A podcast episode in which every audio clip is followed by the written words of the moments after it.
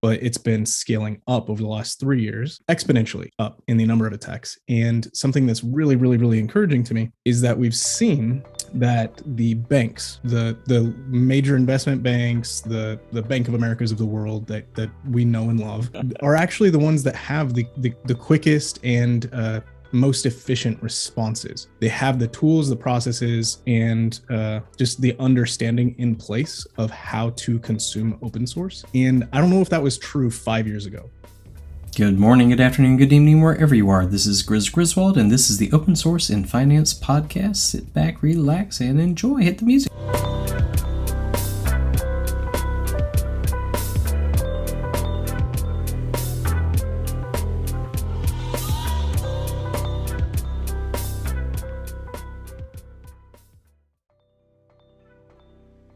Good morning, good afternoon, good evening, wherever you are. This is Grizz Griswold of Finos. Hope you're doing well. Today, I have with me uh, two friends, actually, um, who are going to be talking a little bit about open source and financial services, uh, something that is a hazard on this show.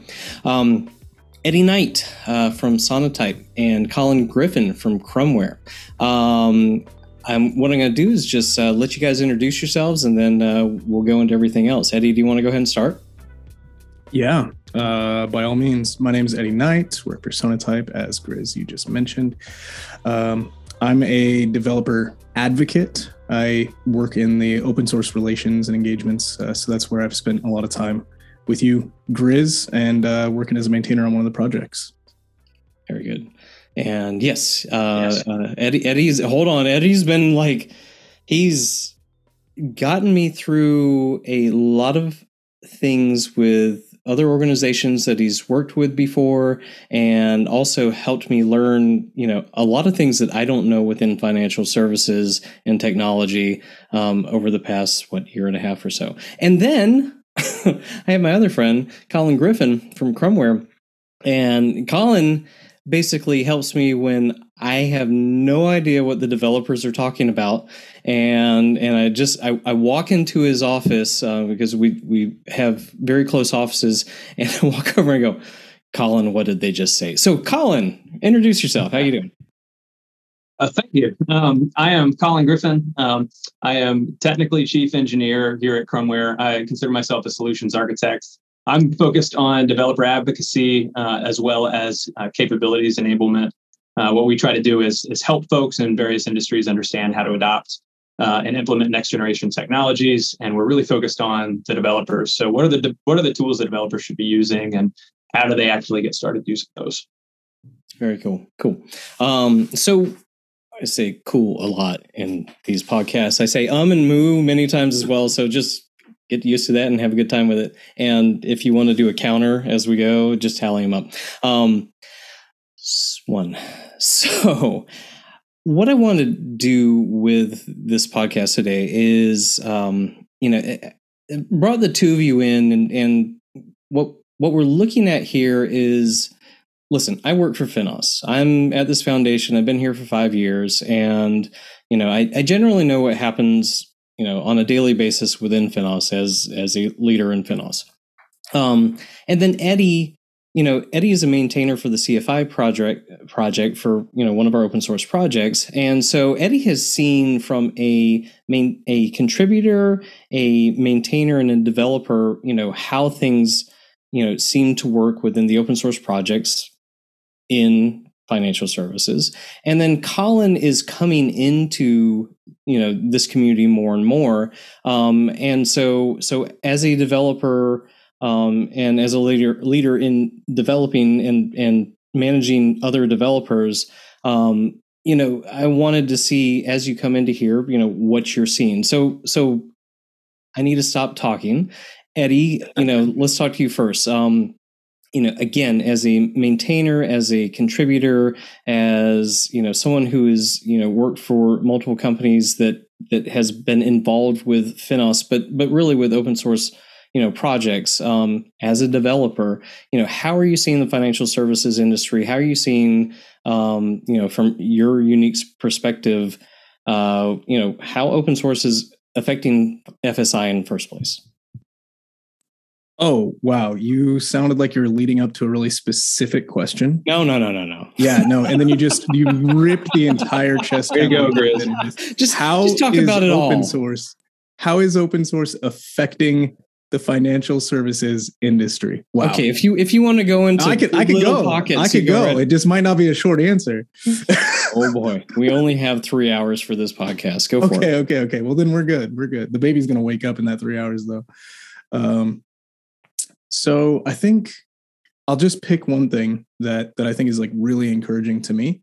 Um, is that uh, recently I've been spending a lot more time working with uh, with our security researchers here inside of uh, Sonatype, and there's just so many, so many, so many different malicious packages and, and different ways that uh, people have been attacking large enterprises for the last 15 years but it's been scaling up over the last three years and like exponentially up in the number of attacks. And something that's really, really, really encouraging to me is that we've seen that the banks, the the major investment banks, the the Bank of Americas of the world that that we know and love, depending on who you are, uh, are actually the ones that have the the, the quickest and uh, most efficient responses they have the tools, the processes, and uh, just the understanding in place of how to consume open source.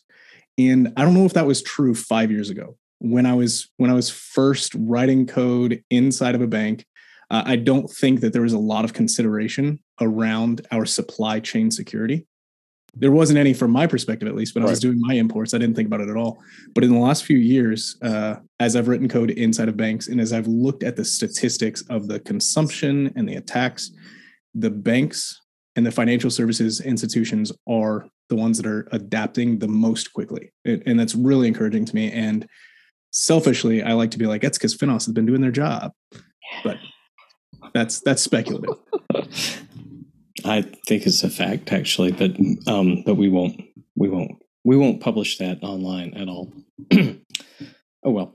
Um, thanks, Eddie. Um, so Colin, uh, you know, same same type of thing. That, that, again, you know, you and I have had discussions over the past year. Um, as you've been looking at this industry more and more, and and I know that, and whether you can talk about them or not, I know that you work with um, some partners and some members of Finos as well. So, um, you know, what are, what are you seeing?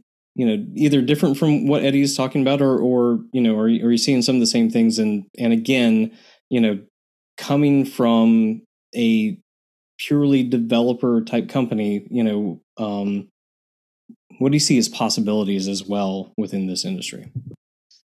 Yeah, I think um, you know a year or two ago when we first started giving more attention to fintech um, or FinServ in general, uh, there was uh, maybe a mentality of of kind of hold on, don't talk about those things yet. We're not quite ready for these things. Sure. Um, whether it was infrastructure or front end methodologies, uh, back end methodologies, whatever. Um, and maybe at the time I wasn't sure. I, I guess it could have been related to the level of adoption of open source in uh, fintech. Maybe, uh, maybe not. But again, you're kind of coming at it fresh. Um, it's it's interesting to see in other industries the level of adoption, the velocity of adoption for different technologies. Like a lot of the things that we're seeing evolving quickly today are um, you know, supply chain security is a huge focus. Obviously, there's uh, all kinds of evolution and techniques in, in front end and application development, delivery, and things happening there. Um, and there's a ton in platform engineering, in infrastructure as code, GitOps, just a lot of things that are moving that I, I think two or three years ago would have been non-starters or no-goes um, in in this section of the industry. And it's been really fun lately to kind of see that uh, one that that mentality has completely inversed. Um, I, I want to highlight that our, our, experience when talking with stakeholders um, in the financial services space now is is we're talking to people that are decision makers and technical decision makers that are heavily involved in the collaboration process in these projects whether it's open source projects or just new technology development in general and that's very very different than what we saw in the past um, but I think one thing that the industry or that uh, financial services has going for it right now is that, uh, like Eddie highlighted, there's a, a strong focus around uh, tightening up the supply chain or just software delivery or the way our services are hosted or things that would have been restrictive in the past that that now a lot of uh, other industries are trying to learn from and adopt. So in instead of FinServ being kind of on this lag behind this uh, of this adoption curve, or they're waiting to to for tools and things to evolve in mainstream before they're ready to consume. We're actually seeing that now they're ahead, and things like the supply chain security, um, platform engineering, um, some of the other projects that, especially that Finos is working on, um, compliance as code, and a lot of these other things are actually going to trickle down to the other industries as opposed to what we historically think of as the opposite direction. But I think from my perspective as a developer, it's very refreshing actually to be coming into this uh, this environment, being able to bring skills and things that we've been doing for several years, and and having them welcomed with open arms. Finally, um, you know, whether it's micro front ends or API gateways or just ways that that people are starting to share information across projects and data sets and things like that, um, it, it makes it much more accessible to, to come in and actually collaborate and contribute and do all that. And I'm, I'm really excited about where that's going. And I, I think that's a driver selfishly for some of our focus on this. Um, and especially being here today is there are, there's a lot of exciting things happening and we want to be a part of that. And uh, instead of being a lag behind, now we have a chance to drive that from uh, FinServ, which is super cool. Yeah, that's um, it, it, I am in total agreement with looking at this coming in five years ago. First of all, not understanding the financial services industry at all and coming from the open source side. And I've said many times on this podcast, and, and I'm sure the two of you have heard me as well, like uh, 10 years ago and the open source conferences I was involved in, you know, we were like, rah, rah, rah, open source. Well, guess what? You know, like five years later, or no, that was like 12 years ago, five years later, coming into here. And then even, you know, I still feel like it's even been in the past couple of years, um, you know, into 2020 that, that we're, you know, in financial services, we've been saying rah, rah, rah, open source. Um, and we still have to say that on a daily basis you know, because there are some decision makers that they didn't grow up with this. They didn't, you know, it wasn't part of of what they did. I, I think that, you know, I may be a little bit older than the two of you, is my guess. Um, even though, as as Colin pointed out, um, I must have this filter on on um, Zoom that uh, makes me look so much younger. Um, but um, but I, I I think that I'm assuming that as you two grew up in in the developer world, that and and then you know as as my son and my daughters start coming through here, and then you know Eddie, when your son, I mean, like that, open source is just part of what you do. Your your resumes on GitHub or GitLab, and and it's it's just like it's it's baked into what you do in in um, you know on a daily basis as a developer where i don't think that that happened for a lot of the people that are in you know managing director roles that are you know in architecture um uh you know now and um so so i think there's some of that and it's not it's not necessarily an old guard thing i, I think that you know it's very easy for a decision maker to understand hey this costs less but you have to show them how it costs less you know and and um but i think that you know as a developer that we're seeing more and more that you know there's an influx of open source developers coming into this industry um, which should you know help make it a, a better industry overall is the hope um, but also make it you know like you're both saying more secure um, and you know and, and in fact um, you know here's where i want to kind of switch uh, we're, we're going to play bingo for a second um, so this is this is a new segment on uh, the show. Everything gets tried this time. Um, but I'm going to share my screen for a second. And um, if you have not already downloaded it um, to anybody listening or watching right now, um, Finos has done now two years in a row the um, State of Open Source and Financial Services report. And this is a survey that happens midway through the year. Um, we get as many financial services employees, um, mainly from uh, sell side banks, uh, buy side companies. Uh, we continue to try to push out to where you know it's it's really coming from the financial services um, companies and maybe even some of the consultants that work with them, and to get their input on um, you know where they see things, you know, and where they are right now. And and, and I kind of wanted to look at um, you know, I like pictures. um, so uh, if, if you're listening right now, we're, we're looking at a whole bunch of pictures and infographics that um, came from the survey. And I want to, you know, look at a couple of them and see what you think based on what you just, you know, talked about and and maybe kind of expand on them and, and either, you know, see from your perspective if this is what you're actually seeing um, or, you know, maybe even how how can we push a little bit further in you know in adoption um, in different levels? So um, let's take one for example uh, let, us start with the easiest one which is at the you know usually at the bottom of the open source maturity curve which is consumption all right? Um, and so open source consumption is encouraged at 48% of organizations almost double the number from 2021 um, so I'm going to stop sharing. We'll come back to it later. Um, unless you just forgot what I just said. so um, I'm just um, disappointed that I didn't see you pull out your bingo rule oh. to like pull down a, a number.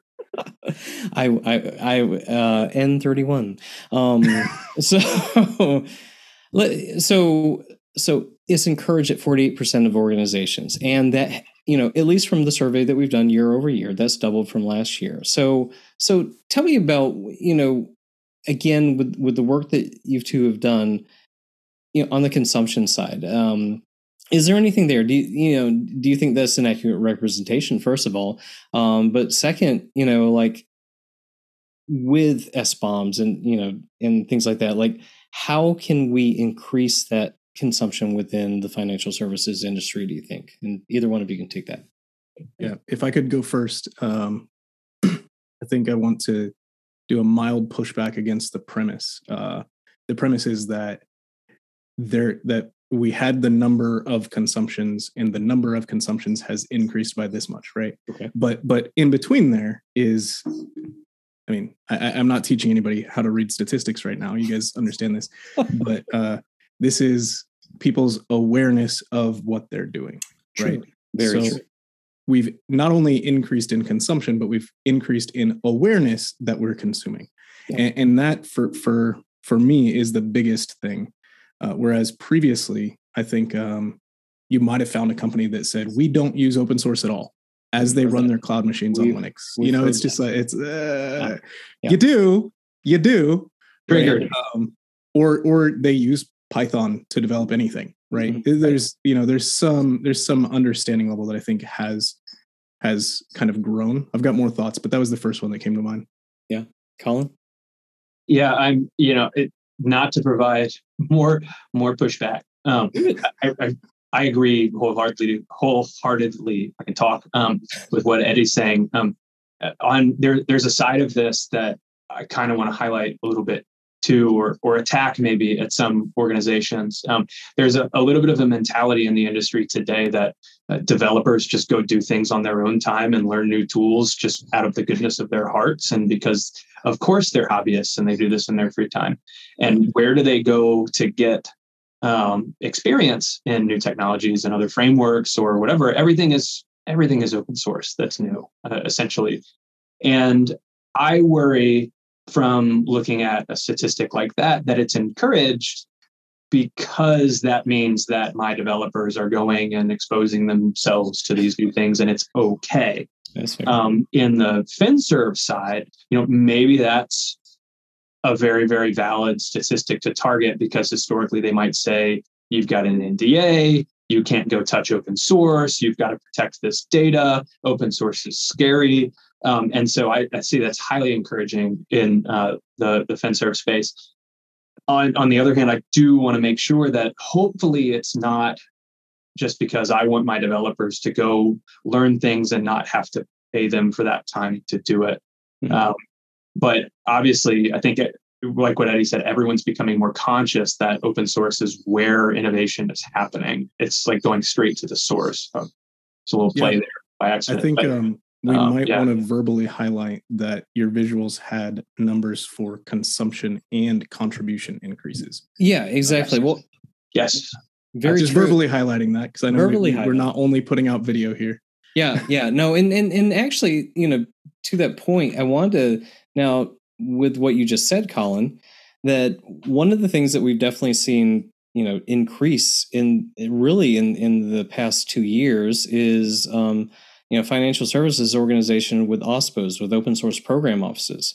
So you know the, so the corresponding you know, infographic to that is organizations with ospos are more than twice as likely to encourage open source consumption than those without. So the hope I would I would think, and I would like to hear your thoughts from both of you, is that the open source program office that should be fairly intimately involved with the knowledge of what is being consumed and what is being contributed and the licensing that's you know allowed by both um, that because the number of ospos have opened up over the past year um, that you know th- that that would i guess there's a little more oversight maybe than there was when it was just you know the, you know the architecture manager going yeah yeah yeah go out and and find things and we'll use them and figure out from there any thoughts on that Yeah, I've I've got um, one interesting thing to consider, and it's highlighting a little bit where some of the tools and industry is evolving. Um, we're starting to see a level of convergence between uh, you know business systems and processes and those developer technology systems and processes. Uh, they're they're starting to see a lot more overlap, and not to get buzzwordy, but um, the the evolution of like platform teams and platform development is is strict is really emerging out of that. But the idea that we can provide the tools and the information necessary to to create that convergence and to give guardrails to developers, but to to give them rules about driving consumption, whether it's consumption of open source projects and tools that they can use, or it's access to infrastructure, processes, and other tools and information and systems that they need internally. And I, I think because a lot of organizations are trying to move with that mentality, it just comes along with it. And maybe it's a role that people aren't thinking about, but absolutely should be that you need to be able to give your teams the information, the guardrails, and tell them how to consume this stuff and do it effectively. And again, going back to what I said earlier, I, I think FinServ was ahead of the game with regards to having processes in place to provide that type of information. And you know, maybe that is a direct uh, a direct result of of having because we have more OSPOs today at these organizations. Maybe that's helping to drive and make it okay for the consumption. I think that's really interesting. Yeah, I might I might piggyback off of um, making it okay, and uh, look at an anecdote of making it easy uh, or, or even possible. Um, there was a uh, there was a situation mm, maybe right about a year ago where uh, there was an some open source stuff that inside of Finos that I wanted to bring into a bank, Mhm. uh, and I was full time logging in with my little uh, you know, I think every bank employee has some version of this thing, right? Um, that's a fob for anybody uh, Yeah. Uh, Yeah. listening along oh yeah, right. Sorry, we are. I was the last one to be like, remember, we're not only on Mhm, video. mhm. thanks a lot No, yeah, thanks. ahead. Yeah, everybody's got got a fob. Different um, kind of you know, Bob. right? Um, and so, uh, so I was I was spending forty hours a week logging in, and um, and there was a tool that Finos uh, was making available, and I wanted to get it in inside. Um, but I also wanted to be able to contribute back up to it, and so Yeah. this was like a a twofold Great. conversation, and um, and so I know that right now we're focusing on consumption for the for the point at hand, there's a transition coming though but but my uh, my situation was a little bit was was a little bit unique because I wasn't just appealing like, hey, I would like to bring this thing in and whitelist it, um, but I wanted to make sure that hey, um, we're we're making this a, a bidirectional thing. I'd like to be able to pull this down and send stuff back up to it, and uh, and so I needed to reach out to a specific human, and finding that human in the bank that I was at was uh, not intuitive uh, it was it was the only reason I was able to pull it off was because I was a tech lead on my particular team, and I knew the tech leads on all the other teams, and I just kept messaging people until somebody was like, "Oh, this guy uh, manages all the open source stuff. Like he's he's got a, a website for it and all that kind of stuff, right?" So I scheduled a call with him. He hopped on. He walked me through the process. I was like, "Oh, that's that's easy. That's great." But uh, there's this barrier to entry because you have to know the process and the workflow for it.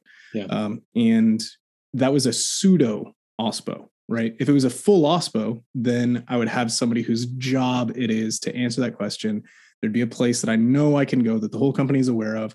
The information information would be more readily accessible, et cetera. But even having a pseudo OSPO in that situation was what made it possible for me to actually get the answers to those questions. Yeah. Whereas a few years earlier, trying to do the exact same thing would have been literally impossible because there's just nobody to ask that question of. Yeah, that's very fair. Um, and and before we go to you know kind of the uh, contribution side, uh, I, we we have maybe a release coming up in the next couple of weeks. They'll be talking about um, some additions to our board. Um, so if you're listening to this, you're getting a, a preview of that. But I will say that um, one of the additions to the board and a, a big addition is actually it's the head of an OSPO from a bank, which you know we've not seen that before. Um, you know, it's it, you know. Uh, CIOs, managing directors that you know have been on the board, um, are on the board. You know that is great, but it but it's interesting that now you know that that one person that's hiding out you know under with the you know that has the little website saying here's what we're doing that you're talking about like you know now that person is is actually you know one of the key people on not that particular person but but is a key person you know on our board because that is such an instrumental you know job that is being done now within not just open source and financial services but you know the entire technology stack as well. Um so so that's cool. And you're not Um, going to tell us who that is, are you? i'll tell you later you actually it, may have been announced today in the member digest i have no idea Um, oh, so those of us who didn't read the member digest in a timely manner are losing Mm, out. Wow. Exactly, exactly. One more reason to become a member of Finos. I feel like I'm plugging everything here, but truthfully, uh, not trying to. So, so let's talk about, um, you know, not only adoption but con- um, but contribution. Um, and I, I want to hit you know three of these at once uh, because I think that they're all relevant, and also you know we're going to go back to the discussion both of you mentioned earlier was around security as well. So um, again, for those of you who can't see this, um, I have to find uh, the number. This is the middle one. The number of financial services organizations prohibiting open source contribution is down seventy percent. So that's six percent in um, 2022, down from twenty percent. Um, those numbers seem weird. Let's just say that that Read it in the other order and it's fine. In 2021, 20% of organizations prohibited, Prohibited. contributions. and now it's down to six. Um, and and we we are going under the assumption also that that the majority of people that filled out the survey in 2021 filled it out in 2022, and then there were more people as well. Um, so again, like you said, statistics uh, can be more about the awareness um, sometimes, but but I think that, that that's fairly significant. Um, you know, from year to year. And then the other graphic is organizations with OSPOs are almost three times more likely to encourage um, contribution than those without. And then finally, this is the other thing that I want to pull into here is 48% of respondents strongly agree that improving security is a top reason for their organization their organization should contribute to open source.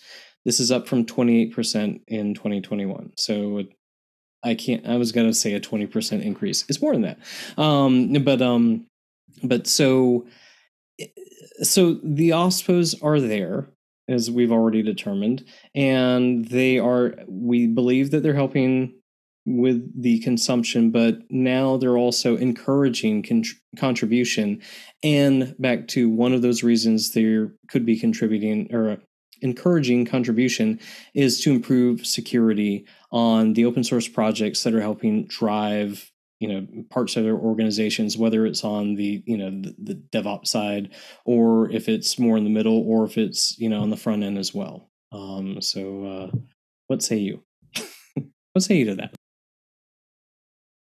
Yeah. So that last one um, is 48% said that the reason they encourage contribution is to increase security. Right. Uh, that's huge um, because it it's showing that we're finally we're finally succeeding at explaining that that meme of the uh, you know there's this The guy in the tower of parts that are all stacked together and then then somewhere on the le- middle left side there's that single piece that's like Yeah. hey this is maintained by some guy in his garage in omaha Yeah. right like we're finally getting that across is that when we leave open source projects in the hands of one underfunded person or two right when we have underfunded undercontributed projects Mhm. they're go- they're going to be insecure not because somebody incompetent is maintaining them but because not enough people are maintaining them and that's finally getting across and then the other thing that's on the exact same point but just reinforcing it from a different angle is that in the past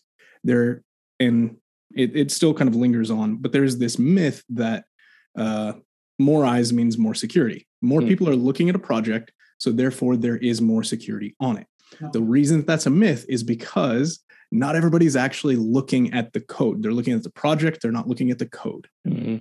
And it doesn't actually happen that we increase the security until more people are looking at the code. But who actually looks at the code, who actually goes through line by line, it's the contributors. It's the people who are there to solve a problem, are the ones that are actually looking at the code and realizing, hang on, we're not sanitizing that input right there.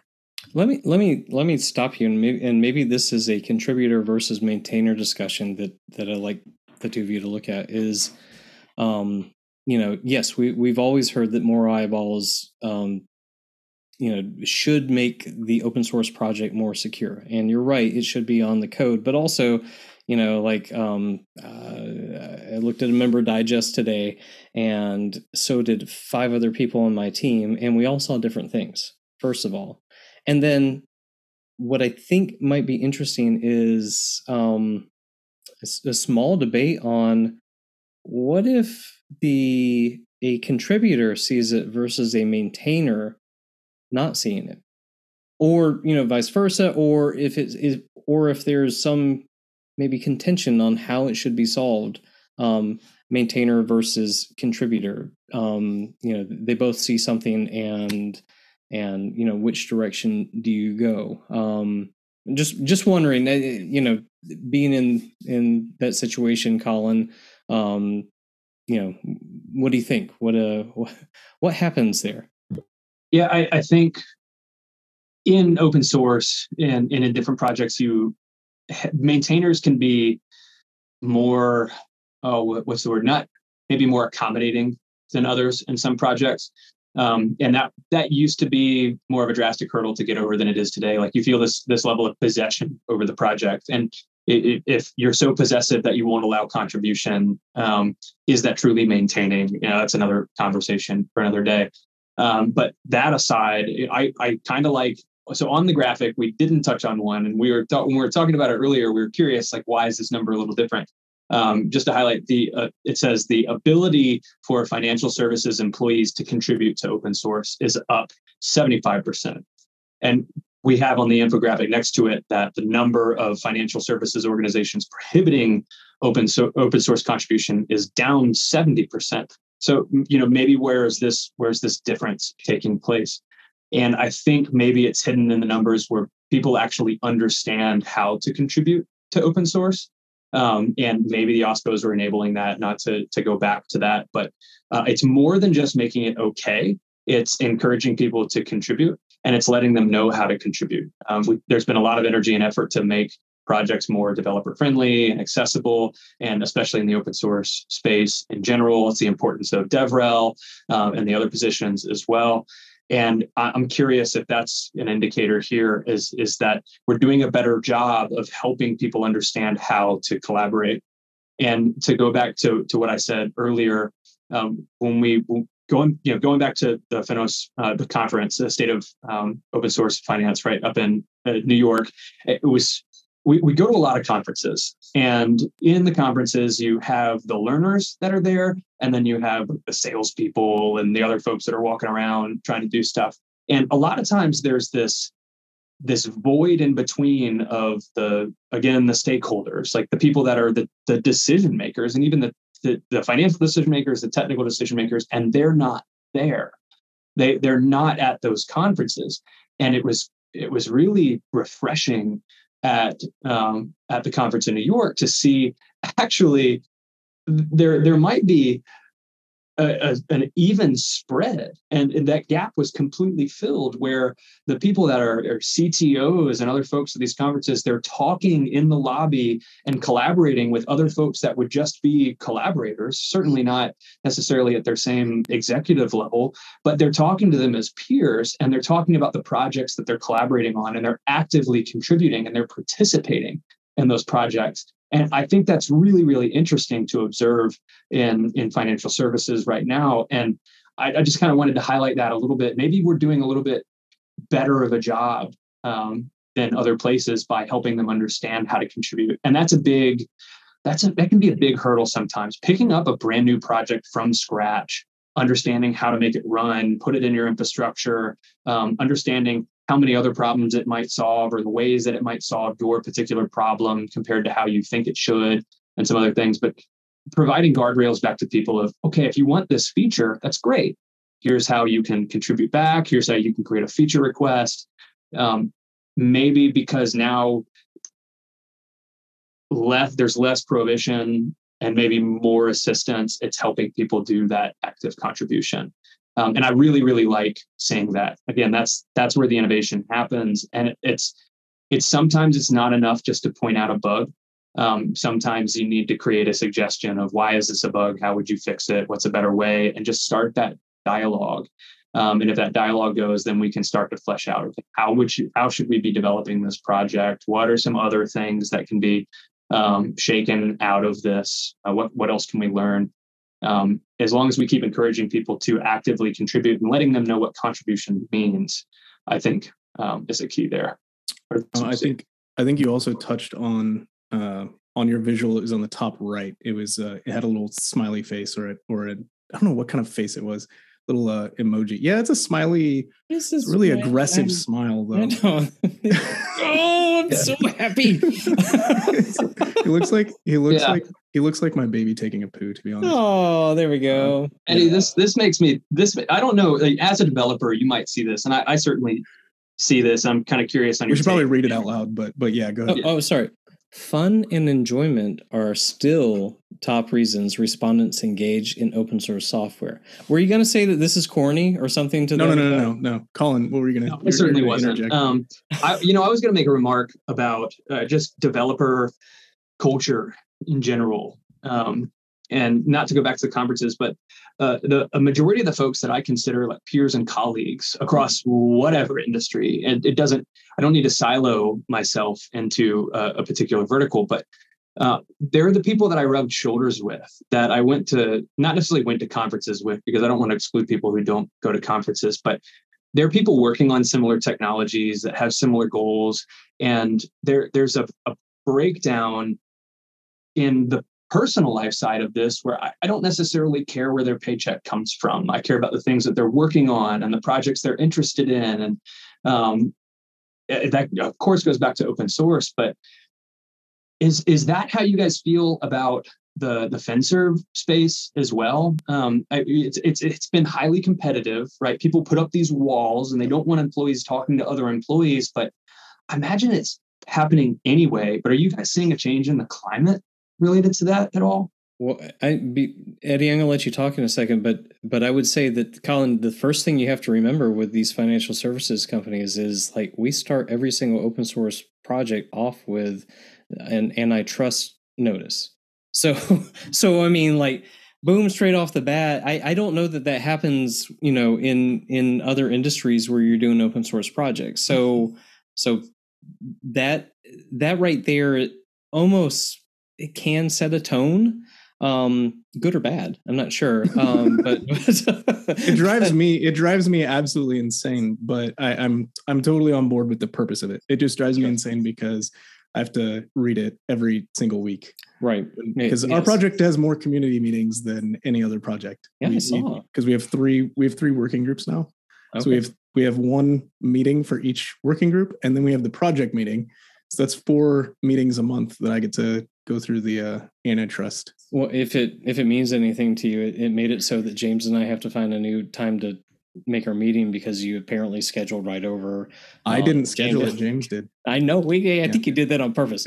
I'll get you, James. Um, Yeah, that's funny. um, but but yeah, yeah, I think that that's that's um that's playing into uh why there's a little bit more willingness to allow the engineers to actually participate in these conversations is like okay well i know that's through finos it's an official space. I think that that contributes to it.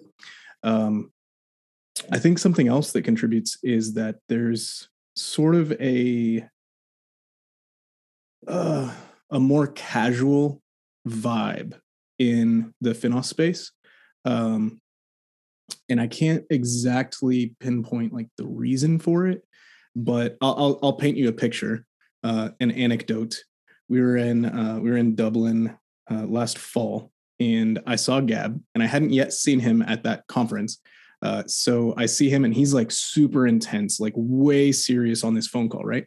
And he's also wearing his uh, his blazer and slacks, which is very out of character.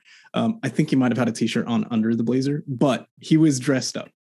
And I see him just like super serious uh, on this phone call, and he's he's pacing back and forth in like a three foot square because this this room is so crowded of everybody like drinking coffee and making small talk and stuff. Uh, but there's a little like pathway where people had mostly le- like left room for you to walk from one side of the room to the other. And I saw him like because he's taller than me, I can kind of see him over the crowd, right? And I see him come in my direction, and he's super intense. He doesn't see me yet, so I take my coffee and I hand it to Sal. Sal Kimmich, she's amazing. Um, I I hand my I hand my coffee off. I said, "Hold this," and then I take a side step out, just one side step to get right in his way, and he just smashes right into me. Right, totally my intention. He's on this super serious phone call. He looks at me, totally surprised, like he's about to apologize. Realizes it's me, shoves me to the side, keeps walking. Right, and then I turn back. I was like, "Hey, can I have my cup back? Thanks." And Sal looks at me. Sal's like, "How is?" the Financial Technology Open Source Foundation, the least professional group that we have in the Linux Foundation. I think like I do not have an answer to that question, but I can tell you we're very casual. we enjoy each other. I think that's what it boils down to, and I think that might be part of um, like I could I could just list off people who I'm not even on their projects, right? But like Stephen Goldbaum, extremely fun, extremely casual person who also takes his job very seriously and will not misspeak a word in his life. sure. Not, I do not have that in common with Stephen. but um, there's just examples, right? There's people all across the community that are just very pleasant, respectful, enjoyable people Yeah. that increase the likeliness of other people being comfortable contributing and comfortable asking questions. Yeah. No, that, that, that's um. I, I will tell you, you know, OSFF is one thing, um, but you know, th- this year we're actually going to have a member meeting in in June, and you know, it, I mean, you know, s- some of us have some of us have hair, uh, but uh, but Oh, uh, I'm a- I feel attacked. oh, no, no, no. But I mean, but as far as like you know, the hair coming down, I guess, um, and and the relaxing that that even more so, like it's it's really cool. Like you said, the the, the hallway track um, that that happens at conferences, but then open source conferences, especially, um, you know, and and where you have you know CTOs talking to you know vice presidents, which in a bank is you know the opposite of what you might think a vice president is. Um, that you know when you get to the member meeting or even some of the meetups that we've done as well, right? You know, like the the the talks that go on, um, again, all above board, antitrust, you know, all the all the way, but but that you know it's it is constructive, it's helpful, it's purposeful as well, and um, you know, I, I I think you know going back to that fun and enjoyment. I i look at it i look at a i was about to say statistic but an infographic like that and go uh yeah duh right um you know I, again kind of campy um or hokey and but at the same time like go back to my general philosophy in life is if it's not fun or interesting why the heck are you doing it in the first place? Um so so yeah i'm i'm i am hopeful that that that in, continues to happen so that it's it's not only the you know the um, letting and it really is letting the developers you know work in this space because eight, five years ago you know if you did not have a contribution policy by the way you weren't it wasn't just that you weren't doing it for work.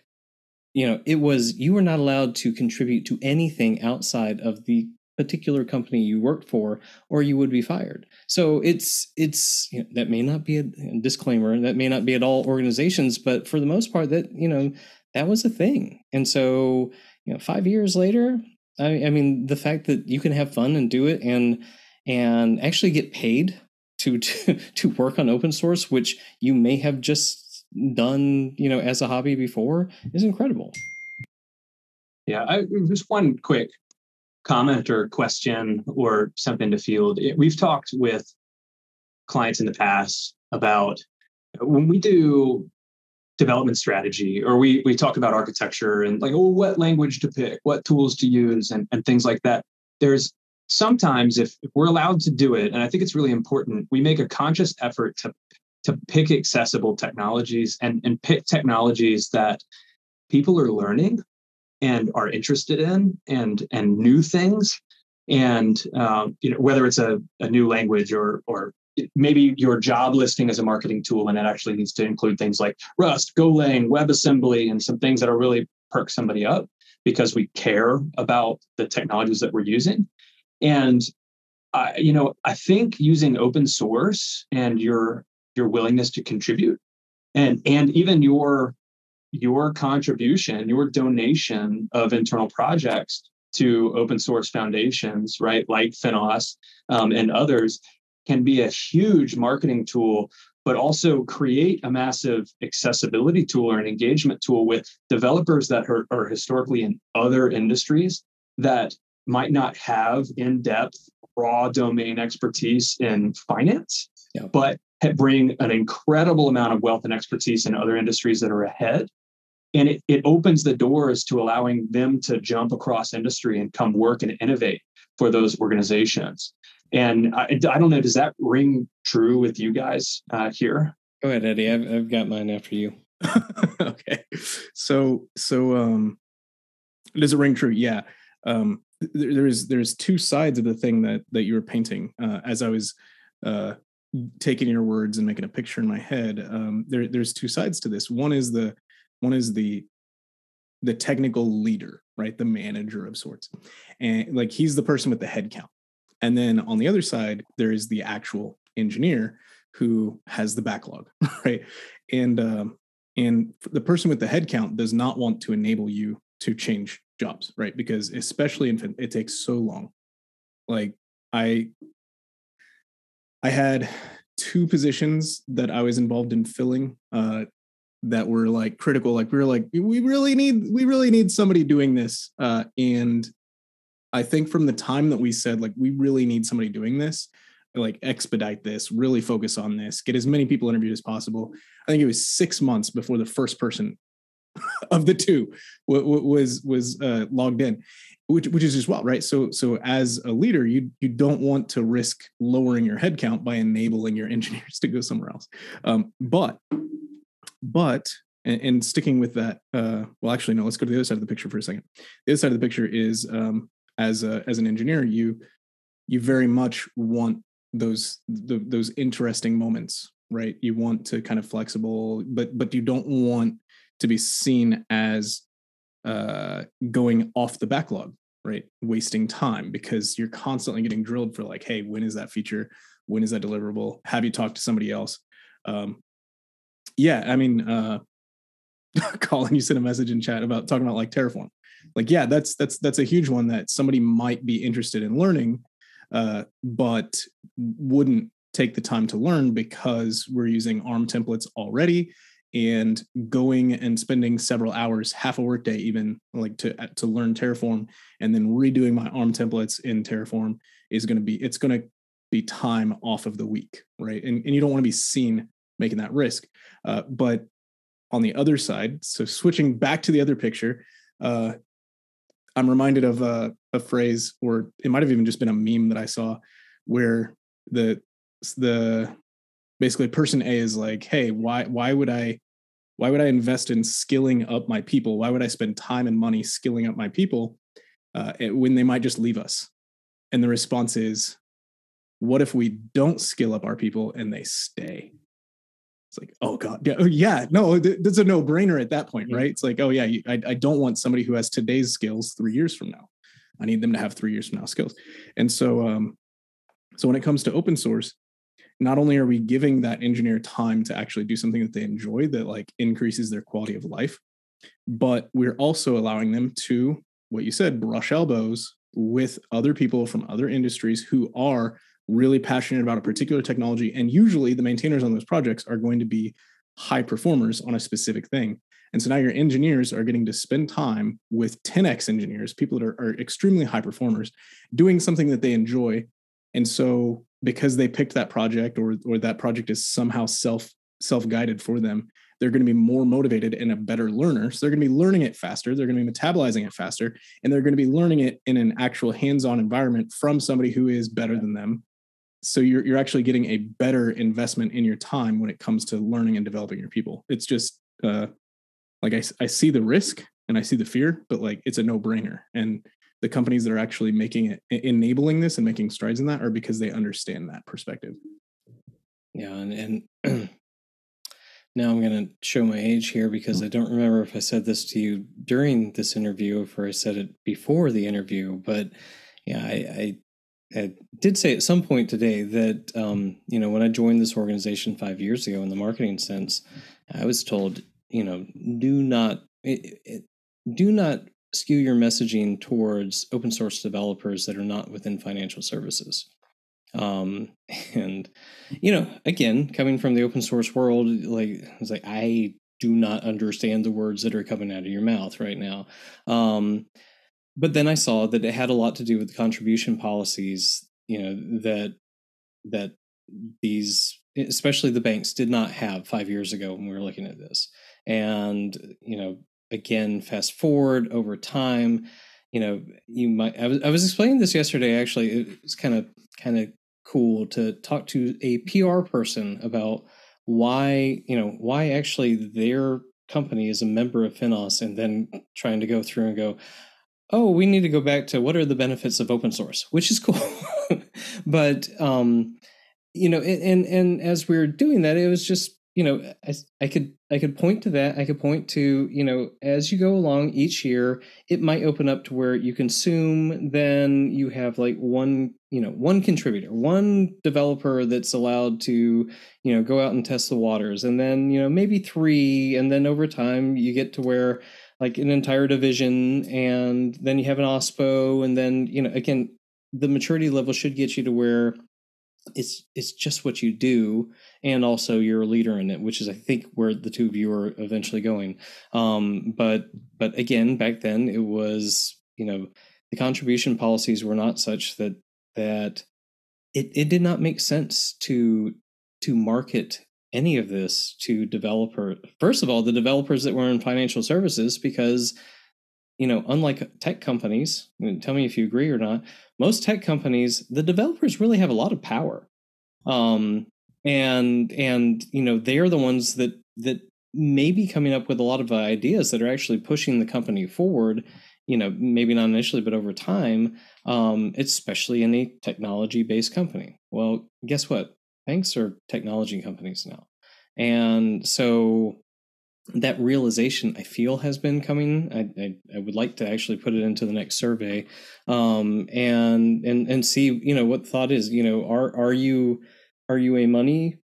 I was going to say pusher. That's probably not the right word, but are you you know do you push the money around, or you know are you a technology company and you know at your core and and see what that means because then you are giving developers and, and technologists more power to come up with the ideas that actually drive things as opposed to just your classic decision makers. And you know and again we have incredible managing directors and cios and ctos that we work with you know at the banks and at technology companies. But you know as you get better talent and better talent through this you know through financial services in the technology world you know, I, I think that again, they will, you know, success will beget success.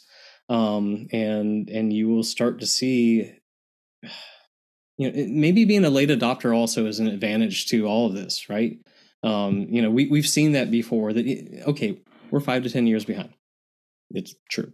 But maybe being a late adopter that you can see i mean you know who are who are the other members of finos besides the banks they are GitHub, they are Wipro, they are you know um, SUSE, um, you know the, the, they are companies that you know Red Hat that have been around in open source for a long time and employ people that have been around in open source for a long time and you know have Google have been there, done that, and and can you know say you know not just an individual project but also you know to you know the entire membership base like hey this is actually you know if you guys we're letting you jump from here to here and you can't hear what i'm saying but but the points are moving from you know lower to higher. We're allowing you to jump from here to here because you can leverage what we've already learned by moving up this open source maturity curve. Um, and you know back down to the developer level um, you know having those developers getting the better talent you know that that just again increases everything i believe. Yeah. Um, when you look at the the cloud native maturity model that Colin you've actually worked a lot on, so I yeah. shouldn't talk much. Um, the uh, there's there's both people and processes are considered in that model, and I think you're right. the The banks are getting a head start on on doing that without making a lot of the same mistakes that other industries have had to stumble through. That was the plan all along, right? Tell us, Colin. well, I you know I I do I want to give you a, a chance for somebody that's not uh, you know that that is starting to get involved. Um, I wouldn't have been able to get involved if it wasn't for some of the Finos projects. Um, I mean, right, FDC3 uh, for application interoperability. Uh, so like intent engines, that's an evolving space. Um, you know, compliant financial infrastructure is a really big one. That's what caught our eye the first. That's when I that's what I met you about Eddie the first time when you said, "What the hell do you want from me?" Uh, like as if I was a sales guy. Which I yeah. So anybody that's ever met with me will hear that, and yeah. I've I've actually burnt a couple bridges because I'm like, "Thanks for the coffee. What do you want?" Right. Exactly. exactly. I actually appreciated that because it's like develop. No, I just want to know how to contribute please help. yeah. Oh, cool. Okay. Cool. Yeah. Cool. Cool. Now, now we now we have the tone. project like like CFI, and it's like it's essentially it's saying how do we do infrastructure as code, um, and it it's playbooks, and a majority of our learning takes place from copycatting. And so, if I want to learn from a, a compliant heavy space how they're doing things, what a better place to go look than to see a project in the open source space that's people are contributing playbooks of different ways to uh, deploy infrastructure. And if on the other side, if I'm in these compliant Navy spaces, what are other people doing? What am I allowed to do? What's okay? There's a ton of copycatting in those industries, and uh, I, I, just I'm, i really appreciate what uh, Finos is doing with facilitating that because it does it builds those bridges and it gives us a chance to to learn from the industry and apply that to other places but it also gives us an entry point again to move horizontally across industry um, and I, I think that's critically important So let's um we've kind of seen we we've hit we've hit the what you guys do. We've hit the uh, consumption part. We've hit the OSPO part. We've hit the contributor part. Um, and then we've expanded on that a little bit in, in different areas, whether it's um, different uh, open source projects um, or even you know open source foundations like you know um, with CNCF. Um, and I, I want to you know kind of wind wind things down, but wind it up a little bit, um, and and talk a little bit about the future. Um, and you know, again, five years ago, we, have kind of talked about where we were, um, but you know, and I don't even want to go five years from now because who the heck knows? I mean, that is, you know, we we, we might all be ants and I mean ANT. Colin does always yeah. seem to know. Yeah. Okay. Okay. Good. Us. Good. yeah. Well, yeah. pay attention, folks. Oh um, oh but um, but from each of you, you know, whether it's something that's specific that you know you're working on, or specific to, you know, again, things that you're working on day to day in order that that you're seeing you know a year from now or you know just the industry as a whole um, maybe either way, um, you know, um, looking at the future, looking at the next year or so, and and and and I I say a year because you know in 2020 and then 2021 and 2022 i've seen this foundation grow by leaps and bounds but not only the foundation i've seen the number of projects i've seen the number of contributors grow um, you know the awareness affected you know that part of the statistical area like it's not just the statistics of being more aware but it is actually like people are more aware um, you know this isn't a household name and and i don't even know that that's the point it's like yeah it, where we were three years ago are, has accelerated, you know, immensely um, yeah. from 2020. Well, let so, me let me let me tackle yeah, first because I've you, you, you, you planted a really big seed and it already grew in my head. So uh-huh. so uh, Colin, if you've already got a tree grown, then hold on to it for a second. Hug your tree while I while I go. Um, the uh, the thing that I think is um, probably the biggest overlap right now between uh, financial services and the rest of the world is I, I, think the direction that things are going to be shifting the most in the next year. Um, and it's because everybody's been like waking up to the supply chain topic. Um, now selfishly i got hired onto an organization that does supply chain because it's the direction that things are going to be very secure for the next few years because everybody's suddenly realizing like oh this isn't just an executive order from the United States. But this is something that is being looked at as a serious uh, source of compromise. Right, massive attacks are being done through the supply chain, and so even if you're not regulated to do it, you're suddenly realizing, oh, that's something that we need to be tackling. Now, my CTO at, at the company that I work at now is just sitting over there shaking his head. He's like, I've been telling you guys this for 15 years. You finally waking up. um, but but that just puts us in a good position because we're because we because we already have the tooling in place for it.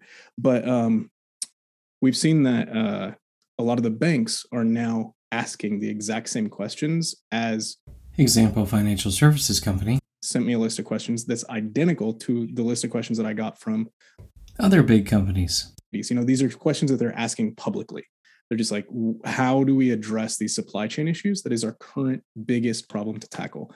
And OpenSSF is actually uh, like sitting right at the middle of a lot of that. So you have people from CNCF, their end users that are coming. You have Finos end users that are coming, and and both CNCF and Finos are like, uh, that particular topic is being addressed by OpenSSF, which is another Linux Foundation group. So there's no like competition. Nobody's worried about just recommending you go over there. but um, I think that right now the end user group inside of OpenSSF is going to be holding a lot of the keys to the future on figuring out the answers to these questions about automating the supply chain, automating your SBOMs, actually analyzing your SBOMs. If you use Java, we just released a free tool that's pretty cool for analyzing SBOMs. Um, it's called BOM Doctor. It's pretty cool. Um, but but that's the kind of thing that is on the horizon right now. Actually automating all of those steps and getting it into your processes and your workflows of analyzing it and making decisions based on it. Yeah, I think um, the area that I'm hyper interested in right now that I see evolving uh, dramatically is again, it's around platform engineering. And I don't know that that is completely well defined yet. I think we're all figuring that out. But it's essentially the tools, systems, and processes that developers use and follow to get their jobs done um, and to interoperate and collaborate with other parts of the organization. Um, how do we provide a developer with the uh, the insight they need from deploying a workload that it has vulnerabilities, that it has uh, it is creating um, open holes, that it's not um, up to compliance. You know, in any number of things, especially with containers and a lot of the peril that security peril that kind of comes along with that out of the box because it's so easy to do this stuff now. Um, but you know, to to to talk about that and, and to piggyback on the security talk, um, there is such evolution in the tools and technologies that people use today, and it's getting easier and easier and easier to deploy applications and get them to live. That it means it's easier and easier to bypass um, security controls yeah. and other things. Um, also, there are technologies that are evolving faster than industry can keep up around like how do we deploy serverless applications? You know, How do we spin up something and deploy it to Vercel? Or uh, a lot of these tools that that hobbyists and new developers are using or using and learning in their own time that organizations can't they don't have the same tools they can't deploy things with that those methodologies when they're in an enterprise space and so how do we meet them in the middle or, or create an environment using uh, certain tools to give them that ease of deployment like experience and i, I don't want to get too bogged down in like the ci cd and devops conversation and all that i mean everything um, you know, from supply chain to the security and the firewalls. Like, how do we help these teams work together and get the information they need from the same sandbox? What does that look like?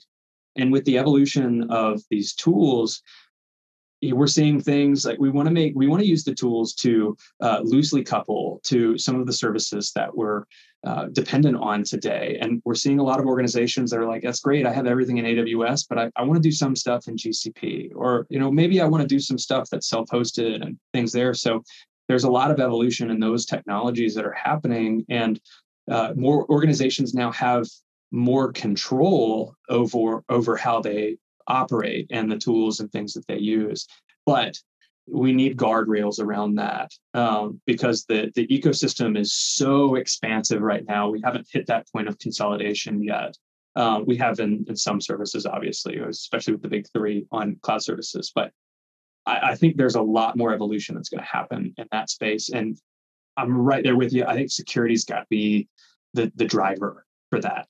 Um, we're adopting open source rapidly. We're not giving two thoughts on, uh, in most cases, for you know who's been maintaining that dependency. How many adopters does it have? Is it getting scanned? What is what's the whole shopping cart look like? Right, the whole shopping list. Um, so I'm, I'm really interested to see how it evolves, but I'm really optimistic that I think fintech, fintech, FinServe is in the driver's seat for that space, and that's why I'm here.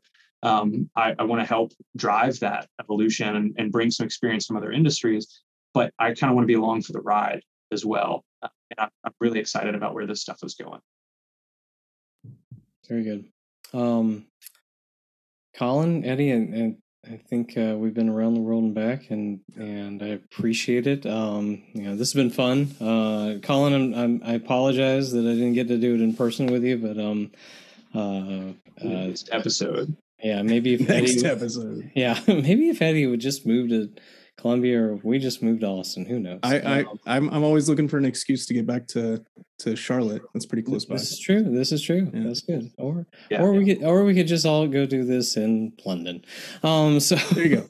yeah, I'm down. all right. Um. So uh, again, Eddie Knight uh, from Sonatype, uh, Colin Griffin from Krumware. Um. You know, thank you, thank you for your insights. Thank you for your time and um uh, looking forward to working with both of you, you know, over the next many years um, on different things. But um, uh, uh, let's do this again. I, I, enjoyed it. I enjoy listening to you. I again, I said it at the beginning. You know, you two are kind of my translators on some stuff that you know, like I only know so much as the marketing guy, but um, um but uh, but I, I appreciate what you do there. But I again, I appreciate the discussion. I always forget that you're marketing, Grizz. You're you're so savvy. Oh, oh thanks. I. Yeah, you had me fooled, Grizz. Yeah. I, will pay. Oh, really, really, this was an absolute pleasure. Pleasure. It's an absolute pleasure. Pleasure. I really, really love getting to spend time with you guys. You guys are brilliant. Love it. Thank you for inviting me on. Yeah, yeah, thank thank both of you, and um, uh, let's now, do it again. Yeah, let's now that this love fest is over, all right. prove next time. I, I, will be watching for that calendar invite, Grizz. Okay, okay, sounds good. All right, uh, appreciate it. And um, with that, I'm going to say to everybody out there, um, good day, good night, wherever you are.